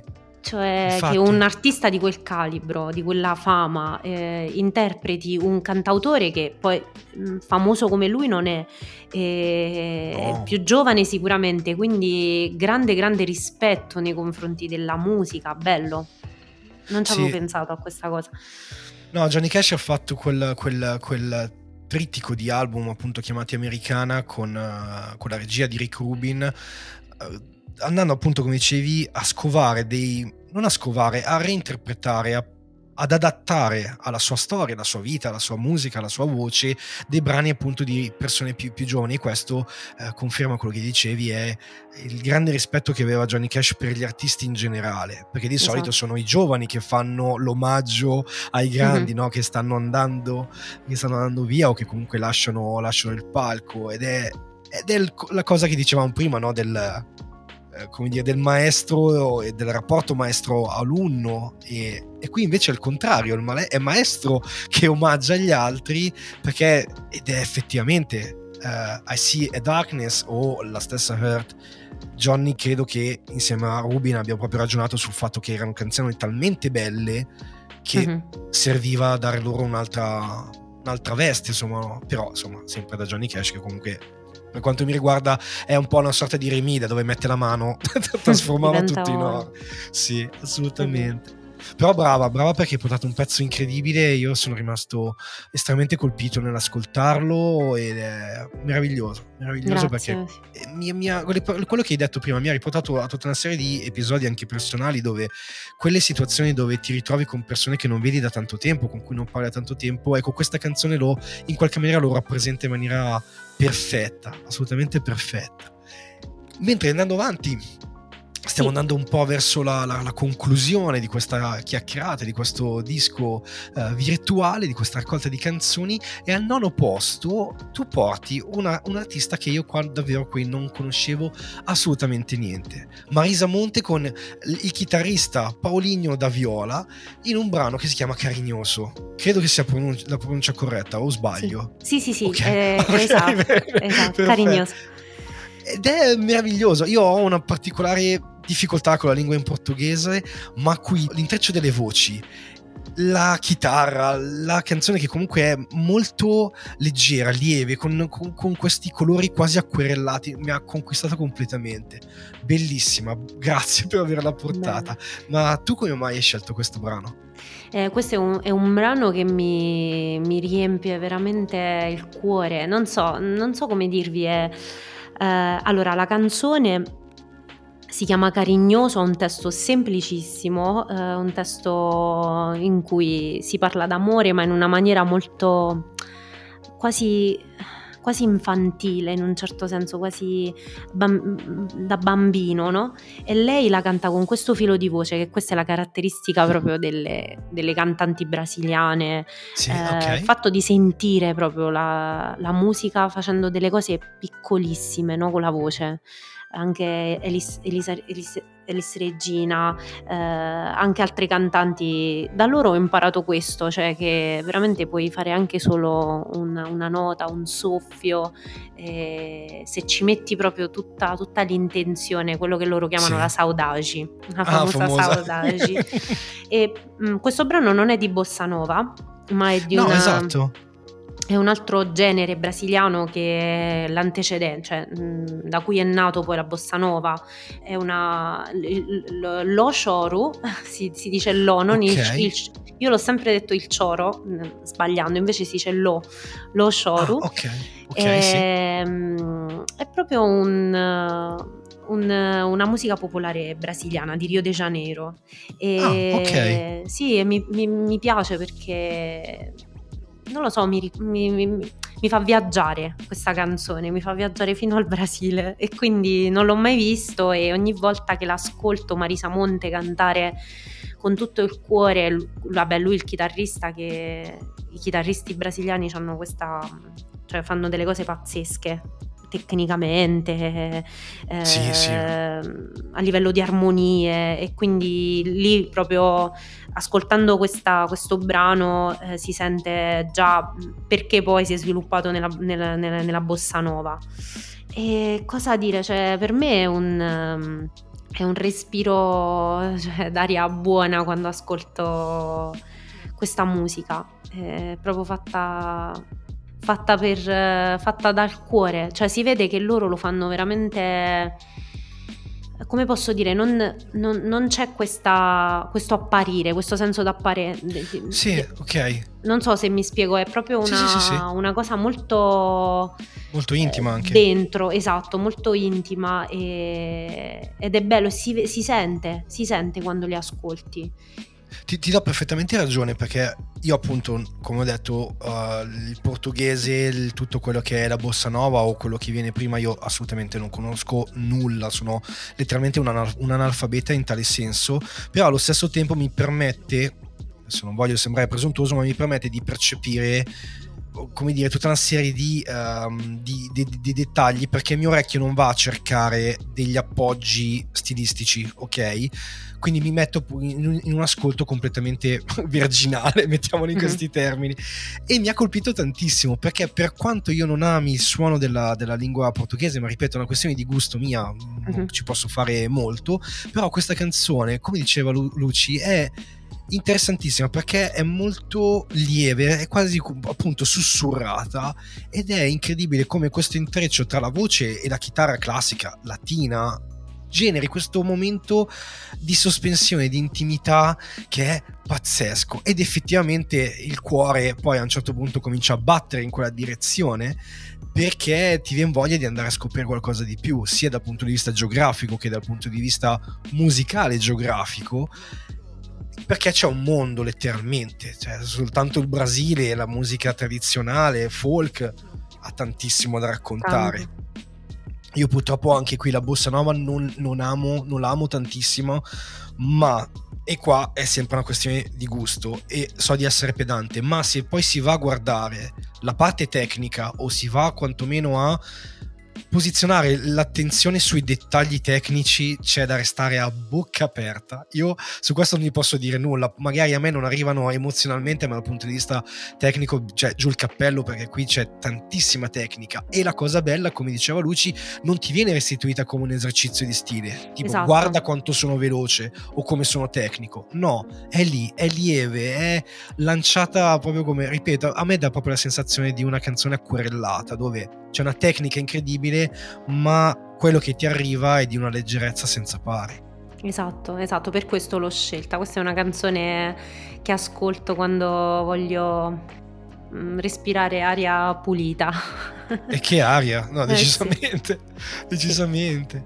E passiamo quindi da momenti leggeri invece e col prossimo brano andiamo in un momento in un paesaggio etereo e un po' sospeso, al, a cavallo su quella soglia sottilissima che è tra la veglia e il sonno, con un mhm. brano meraviglioso di Radiohead. E se l'avete già intuito, comunque ve lo dico lo stesso, è Daydreaming, tratta dal, dall'album A Moon Shaped Pool del 2016, un brano incredibile che però esattamente per questa cosa restituisce, non lo so, sarà la voce di Tom York che è sempre comunque molto eterea, quasi intangibile per molti versi, oppure quelle note ripetute quasi ossessivamente sul piano barra synth che sia, però crea questo momento di, de, del di là, non dell'aldilà, del di là, al di là della porta della, de, della veglia c'è, c'è, questo mondo pazzesco. Non lo so, a me ogni volta da quando conobbi quest'album e ancora oggi che, riscolto questo brano,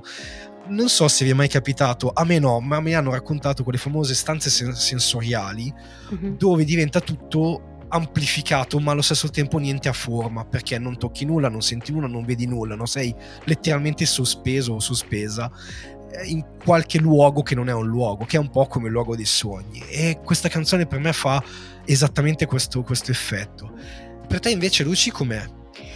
Allora, io l'ho scelta in realtà uh, pensando non solo alla canzone, cioè l'ho proprio sì? voluta collegare al video, al videoclip. Ah, ok, certo. Che è girato, è stato diretto da Paul Thomas Anderson. E, sì. e, e cioè io veramente sono sconvolta dalla capacità eh, che hanno avuto i Radiohead e Paul Thomas Anderson di fare veramente con pochissimo materiale sia tematico eh, che, che, che mm, con pochissime idee di rendere questa cosa incredibilmente ricca. E, sì. Ehm, è proprio l'opposto della complessità, ma ehm, cioè loro hanno, hanno, preso il testo è semplicissimo, è una ballata con uh, questo piano che inizia uh, in, un, in un modo molto molto lento, no? molto triste, quasi co- come se fosse musica d'ambiente, la musica sì, elettronica, sì, sì, pochissimi elementi orchestrali e, e lui che gira no, con, in, queste, in queste porte che apre, continuamente queste porte nel videoclip. A me mi ha veramente colpito questa, la capacità che hanno avuto di, mm, eh, di sviluppare l'idea. Quindi forse questo è l'unico brano uh, più tecnico, nel senso che ci sono tantissimi brani dei Radiohead di cui conservo ricordi personali, perché anche sì, loro sì, li ho sì. visti live. Bello, dove? Eh, a Praga. wow, veramente? Sì, il live a Praga che poi hanno, di cui hanno fatto il DVD. Fantastico. Sì, fantastico. no, è stato bellissimo. Lì portavano eh, l'album uh, in Rainbows. Wow, sì. Beh, ma che... cioè, tu scusami, ripeti, hai visto i Radiohead nel tour di Rainbows a Praga. Sì, eh, qui io Bonnie il... Prince Billy a, a Vienna e, e, Peter Gabriel a Napoli a 14 anni.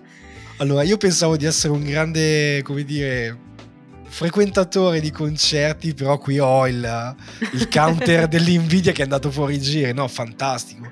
Sì, no, perché, vabbè, io, No, perché Praga io non l'ho mai vista, purtroppo, ma mi hanno raccontato soltanto cose eccelse, anche perché è una città legata tantissimo alla diciamo all'esoterismo, alla spiritualità, bla bla bla, tutta una serie di cose, quindi immagino che vederle lì deve mm. essere stata una roba pazzesca. sì, è stato bellissimo. Poi guarda, wow. se ti racconto in che modo, allora, perché quell'estate sì? un, un, mio parente aveva vinto la lotteria ah, e quindi attenzione. mi ha regalato dei soldi.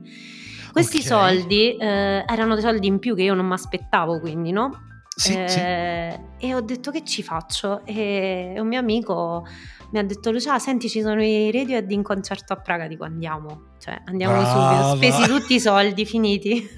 Questo viaggio. Sono stati soldi penso che meglio spesi della mia vita cioè, guarda li spenderei uguale uguale. Se potessi ero studentessa farei... capito? Non, non, non, sarei mai potuta andare se non fosse stato per questa vincita che poi mi ha portato questo regalo da parte di, di un parente che mi ha voluto fare questo regalo io subito l'ho infatti ancora ancora miei, tutti, tutta la mia famiglia dice tu sei stata quella che li ha spesi meglio quei soldi.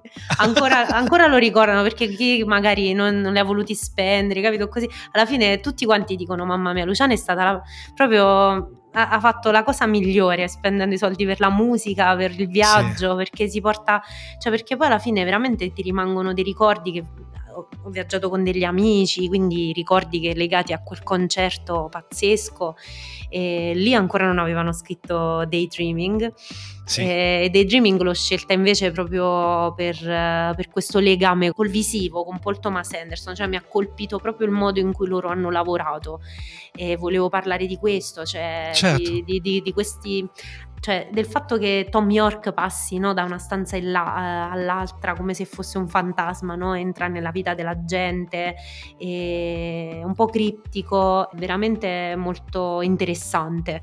Poi alla fine della canzone ci sono queste voci riversate. Sì, esatto. Eh, che io ci ho messo un po' di tempo a capire che cosa, eh, che cosa fosse proprio il suono, perché non mi sembrava un suono elettronico e quindi molto interessante. Se non sbaglio la voce di Tom York ripassata più volte. Ah ok, non lo sapevo, vedi. Che, che, io sappia che ho, ho, letto questa cosa, ma l'ho letta un po' di tempo fa, quindi potrei tranquillamente sbagliarmi. Però vedremo di trovare, come dire, le, le, giuste, le, giuste, informazioni. Quello che dicevi è verissimo, sia di Daydreaming, un video pazzesco, ma in tutta la storia uh, di, di Radiohead dal punto di vista visivo dei videoclip, di quello che hanno fatto uscire, per esempio, legato a Key Day. Per quanto mm-hmm. riguarda gli famosi artwork dei booklet, dei, quindi dei libretti chiamati in maniera uh, più, insomma, più, più, comune dei, degli album, cioè, c'è tutta una ricerca di portare la loro arte attraverso altra arte. Per esempio, mi, dovrebbe essere il brano I Might Be Wrong, dove c'è eh, l'avevo citato anche prima, il regista uh, Michel Gondry, uh-huh. che fa un lavoro incredibile, tipico della, della, della sua filmografia, della sua, della sua, estetica, incredibile. E tu vedi loro che riescono a portare un brano in un video, come nel caso di Daydreaming, e, ri- e riuscire a dargli qualche chiave di lettore in più. Perché poi quello che fa uh, Tom York nel video, almeno io l'ho letto come una sorta di sogno lucido, un sogno, lo dice la stessa parola, un sogno che fai di giorno, no? quindi un sogno che fai ad occhi aperti, un po' distorto perché c'è un po' come dire da andare in profondità nella, nell'estetica del video che però ti lascia completamente a bocca aperta che invece di distrarti dalla canzone arricchisce la canzone. Questo credo mm. che sia una delle grandi potenze di Radiohead di aver chiamato le persone giuste che hanno captato il significato o comunque l'atmosfera corretta e restituita su un video. Questo gli va, gli va, assolutamente reso merito e atto. Insomma, da questo punto di vista sono stati anzi non dico degli apripista ma che hanno saputo usare perfettamente questi, questi mezzi. Questo sì sì, d'accordo, sono d'accordissimo.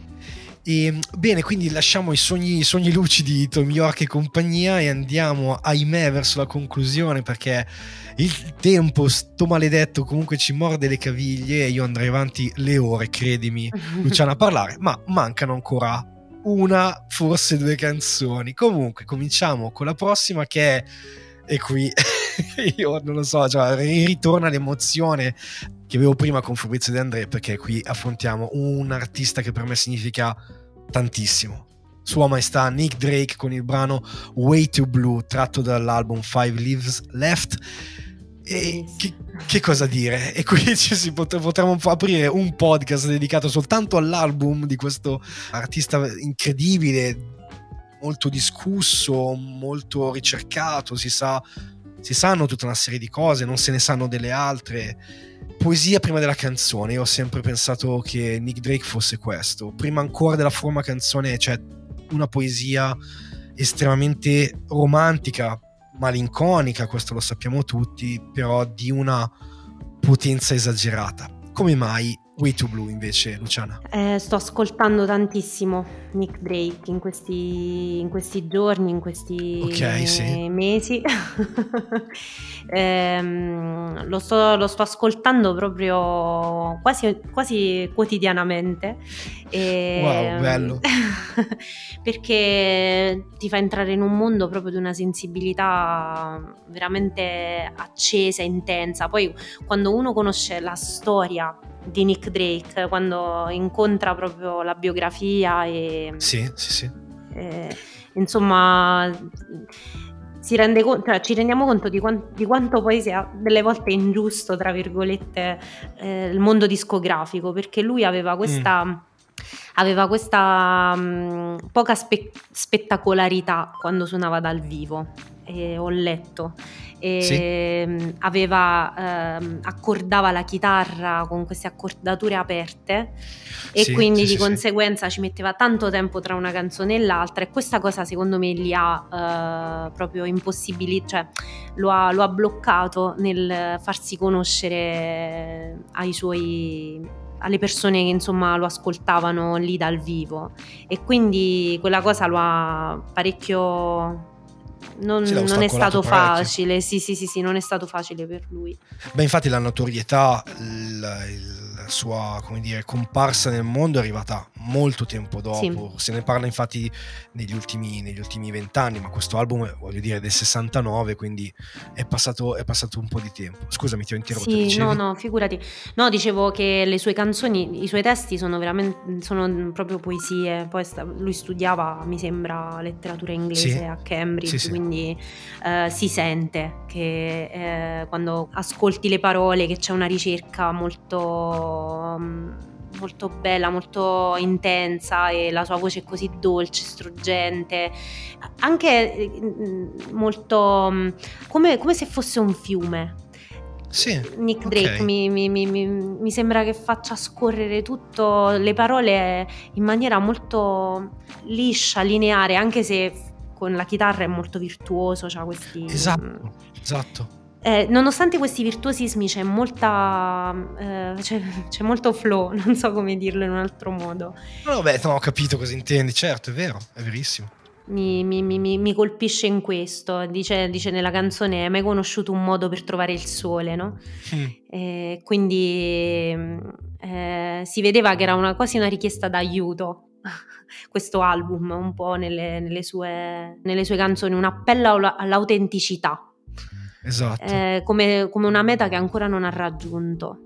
Guarda, Nick Drake per me invece, cioè non invece, per me Nick Drake è esattamente questo, mi ha aiutato lui in alcuni momenti della mia vita, mi ha proprio rimesso anche lui sui binari e ho sempre pensato da che lo conobbi musicalmente, ovviamente uh, ho, ho, sempre percepito la stessa cosa di Fabrizio De André, per quello parlavo di emozioni, perché io per Nick Drake immagino che soltanto lui potesse raccogliere da non so dove, ok? Non so dove le abbia prese. Comunque, quelle canzoni che da qualche parte in un'altra realtà, in un altro mondo già esistevano, lui è stato capace di portarle in questo. Il dispiacere è che questo personaggio, questa personalità anche così fragile, mm. così profonda e profondamente malinconica, però non abbia avuto forse nel suo tempo con i suoi contemporanei la giusta notorietà che meritava a tutti gli effetti di avere, perché e faccio riferimento a quello che dicevi tu prima, sia dal punto di vista canoro che dal punto di vista della chitarra, c'è tanta tecnica. Con la chitarra io ho provato ad avvicinarmi a degli spartiti mani nei capelli perché io non ho la tecnica tra le dita, ma è qualcosa di estremamente complesso. Anche il fatto di avere di, di lavorare, usare delle accordature aperte si usava già allora comunque negli sì, anni anche 70 Johnny quest... Mitchell esatto però, molto, sì però non era una, una, una tecnica così no, famosa in, que- in, quegli anni, anzi era una cosa più verso nasce col blues, quindi era più da quel versante. E lui, ragazzo comunque inglese che usa queste tecniche, era molto particolare. E dispiace ovviamente che comunque la, la grande uh, fama, la grande stima sì, sia arrivata un, un po' dopo però quello sì. che ha restituito a noi e continua a farlo con te, dicevi quotidianamente con me, ci sono proprio dei momenti in cui io scelgo di sedermi insieme a Nick Drake, ci mettiamo lì e lo lascio parlare perché è lui che deve parlare, io sto semplicemente in ascolto ed è meraviglioso perché è come ritrovare un amico, un amico che ti fa ragionare su delle cose, ma lo fa con una poesia che io non ho più trovato. Mm. L'ho trovata con De André, nei testi, quindi le liriche, e Nick Drake lo ha fatto in, in, inglese perché ha descritto dei mondi, delle situazioni, delle sensazioni che io provavo e lui riusciva a descrivermele perfettamente. Sì. E in questa canzone, Way to Blue, che tra l'altro paradossalmente io l'ho conosciuto no, ho iniziato ad amarlo grazie a una raccolta di canzoni che porta proprio questo titolo, Way to okay. Blue, e mi sono interrogato per tanto tempo e ti rifaccio questa domanda per quello che sappiamo, il blu in inglese il blues o il blues in generale è quella sensazione malinconica, no? Quel, è un po' la saudade uh-huh. brasiliana o sudamericana che sia, ed è un modo di raccontare questo spleen interiore che si vive. Ok, è una sorta di malinconia, ma allo stesso tempo c'è qualcuno che ha dato un'altra chiave di lettura, perché il blu è anche il colore del cielo, quindi una tendenza speranza. più verso la speranza. Uh-huh. Tu dove sei, o almeno come ti posizioni? Io dipende, vado a giornate, ogni tanto è un blu malinconico, a volte un blu di guarda che bello che è il cielo e di tutto quello che porta con sé questa frase. Tu dove stai in, questa, in questo blu di, di, Nick Drake? guarda, ti rispondo con una frase fatta, tra, tra virgolette, tra virgolette, nel senso mia, mm, eh, io il blu veramente lo metto tutto nella, nella musica. Eh, sono okay. molto solare come persona, sono una persona molto felice, solare e quindi dai miei ascolti non si direbbe questa cosa. Anche da quello forse che scrivo, non lo so. Una signora una volta mi ha detto: Mamma mia, Lucia, ma tu sei così solare, ma perché scrivi queste canzoni così tristi? E a me mi è venuto spontaneo rispondere: Guardi, io veramente tutta la tristezza che ho nel cuore la metto nelle, nella musica. E poi ho scoperto che uh, Luigi Tenco rispose una cosa del sì. genere, naturalmente non mi voglio paragonare assolutamente, però uh, disse una volta a un, a un giornalista che gli, che gli, chiese ma perché le tue canzoni sono così tristi? Uh, lui, lui, rispose perché quando sono felice esco, cioè non scrivo canzoni. e quindi... Beh, giusti, Beh, è verissimo, è verissimo. E quindi voglio, non lo so, voglio come credere che mm, sì, che ce l'ho questo blu, eh, sì. ci sono giorni, no, come dici tu, però poi c'è questa, c'è la musica, no, che mi sempre eh, mi, mi, mi, riesce a, a, farla, a, farlo, a farla scorrere via a farmela sentire anche più forte, però poi dopo a lasciarla mm, andare via.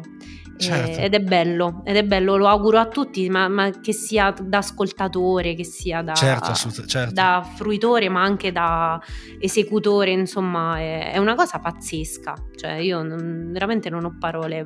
I, ieri stavo guardando un documentario sulla religione, no? Alla fine sì. c'erano tante religioni messe a confronto, l'Islam e poi il buddismo, eccetera.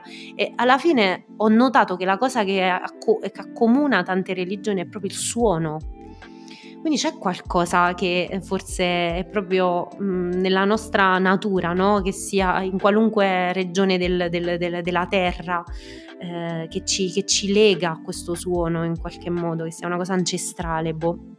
Guarda, io credo sia assolutamente, assolutamente vero, e lo dico proprio da un punto di vista personale, perché io non sono un credente, nel senso che non ho una, uh, una fede religiosa di qualunque genere. Mi piace come dire, uh, sì. pensare di me con, in quanto simpatizzante buddista, ma non sono un buddista Uh, come dire, più, nell'accezione più canonica.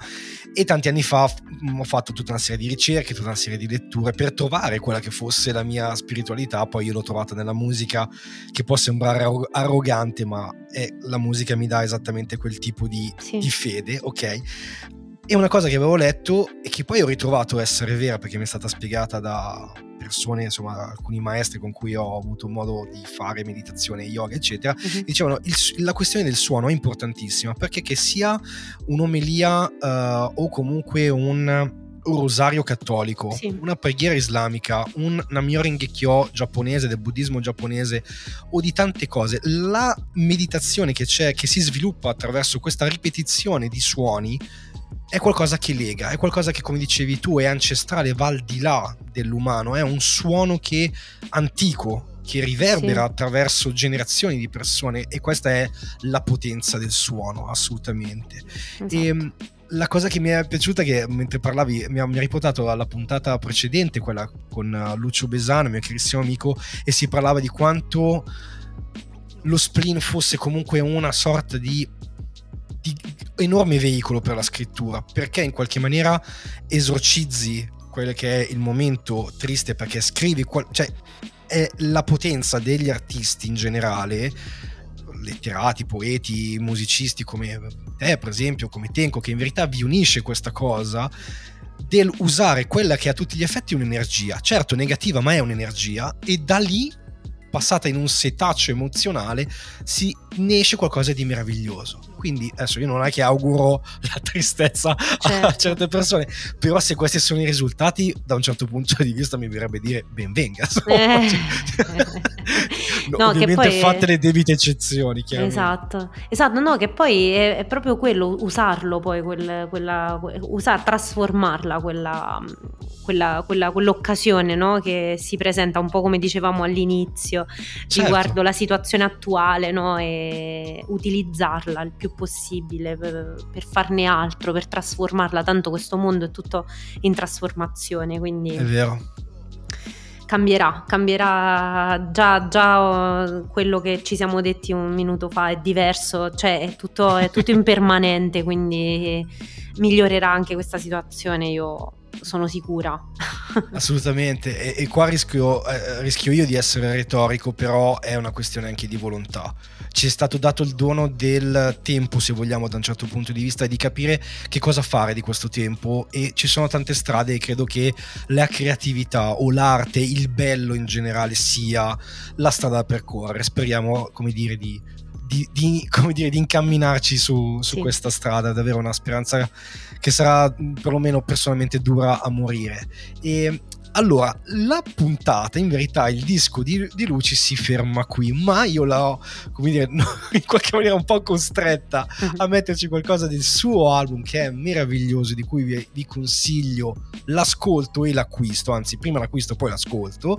Comunque, il brano che eh, abbiamo deciso insieme di, di portare è un brano d'amore che sembra scontato definirlo così, ma è veramente un brano d'amore meraviglioso, perché qui ritorna quella bolla di sospensione, o meno io me la sono immaginata così, forse anche in maniera un po' derivativa, ma il brano è 5 metri di neve che ci separano dal resto del mondo mm.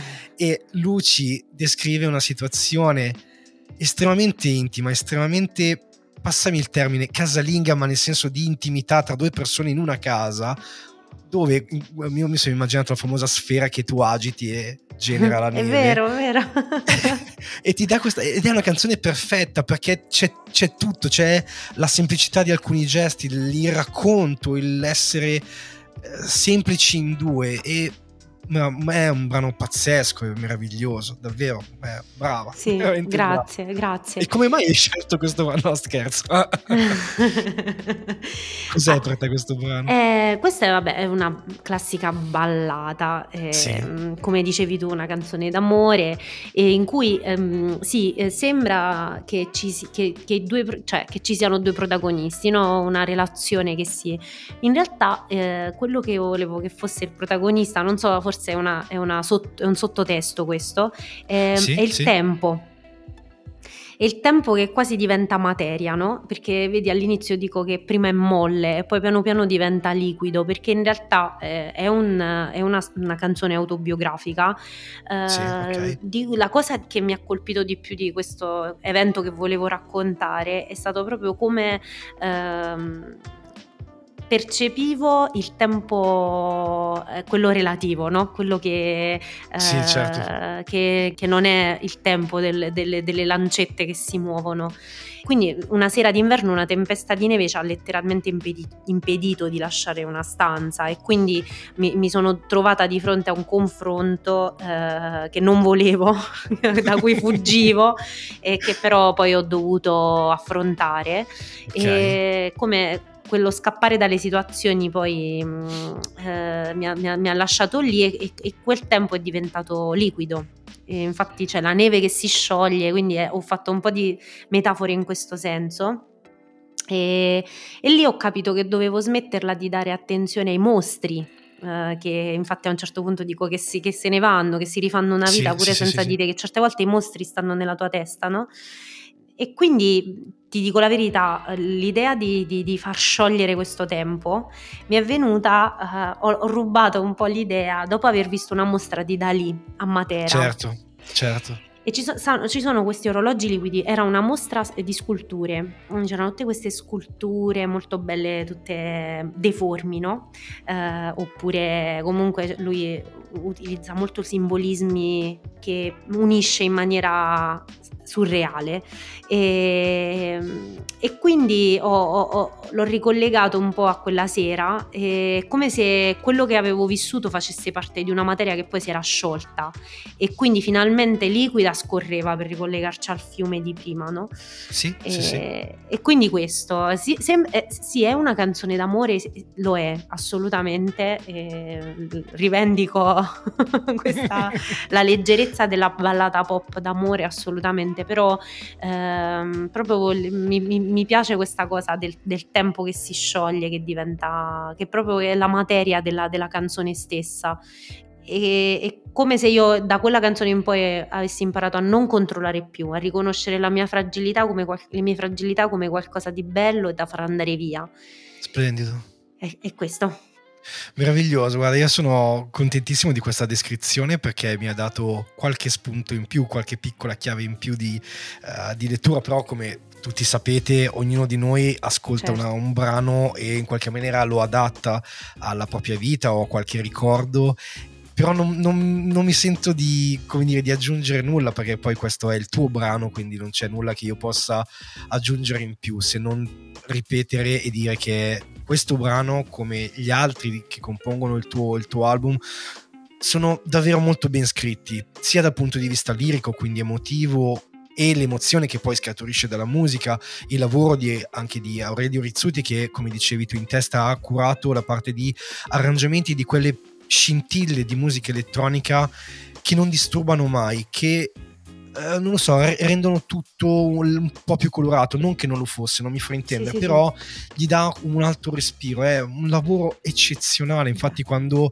ho fatto la um, ho cominciato a scrivere la puntata intorno all'Italia e tu tempo fa mi avevi suggerito uh, su, su Instagram di ascoltare il tuo album, ho trovato come dire indispensabile portarlo così come indispe- era indispensabile fare questa puntata perché se ci sono delle cose belle è giusto parlarne di queste cose belle. Io di questo ne sono assolutamente convinto ed è davvero per me un piacere un onore averti avuto qui uh, in puntata e aver ascoltato tutto quello che è il tuo racconto le tue canzoni insomma è bello, veramente Grazie. molto molto bello. Grazie Marco, è stato veramente bello, è stato il mio primo podcast, quindi gra- grazie.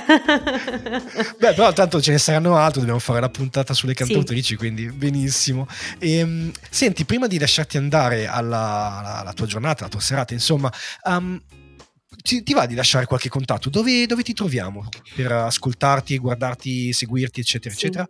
Allora, sui social, eh, naturalmente, sì. quindi su Facebook, eh, Luci, e anche su, eh, su Instagram c'è un canale YouTube e su, poi ci sono tutti i link per acquistare il disco, eh, per ascoltarlo in streaming anche se, se si vuole.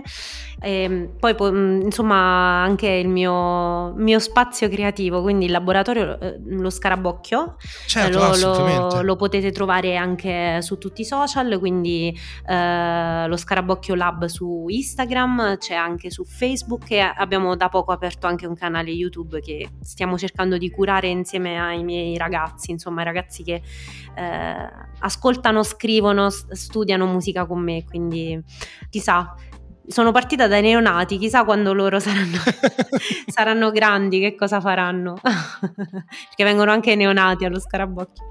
Bellissimo. Allora, voi fate una bella cosa, voi che ci state ascoltando, andate a iscrivervi a ogni singolo canale di Luci ad ascoltare il disco virtuale, la raccolta di canzoni che ha presentato per noi per oggi, per questa puntata. Andate ad acquistare e ad ascoltare il suo disco che è un capolavoro davvero, credetemi. Quindi fidatevi della mia parola, ascoltatelo e supportatelo portate uh, luci anche in questo, in questo, percorso. Ovviamente tutti i link necessari per seguire uh, Luciana Patullo li trovate nelle note dell'episodio, come sempre. Ovviamente troverete tutti i miei canali, Instagram, Facebook, il mio canale Patreon, se volete supportarmi, ovviamente sempre tutti nel grande contenitore delle note dell'episodio. E è giunto il momento del commiato, dobbiamo pur- purtroppo salutarci Luciana ed è tristissimo da una parte, però molto contento di averti avuto in puntata. È stata veramente una puntata molto interessante, hai raccontato delle cose splendide, davvero. Grazie, grazie. Marco, grazie, grazie a te per avermi invitato e per uh, questa bellissima chiacchierata perché come parlare con un amico eh, di vecchia data perché abbiamo questa passione in comune per la musica che eh, ci, fa, ci, ci, rende familiari, cioè subito, non so se, se, ti capita anche con altre persone, no? quando c'è questa grande certo. passione in comune si sen- ci si sente subito a casa, insomma. Quindi Assolutamente. grazie.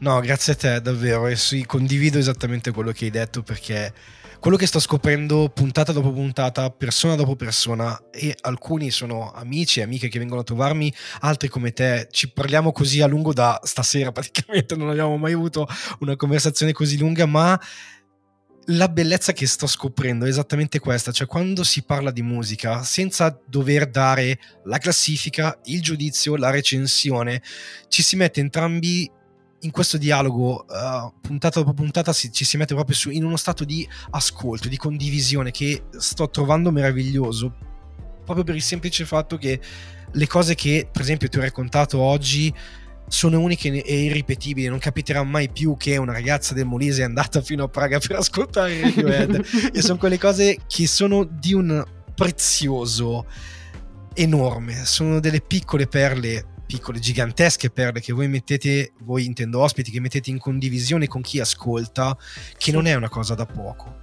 È una cosa che per me è di una bellezza, di una delicatezza incredibile e sono veramente ogni, ogni volta si riconferma e non voglio sembrare presuntuoso perché lo sto facendo io questo podcast, ma mi rendo conto che è un bel progetto che sta tirando fuori qualcosa di, di, di importante dal è punto vero. di vista proprio delle esperienze e dei punti di vista delle persone, non tanto il mio.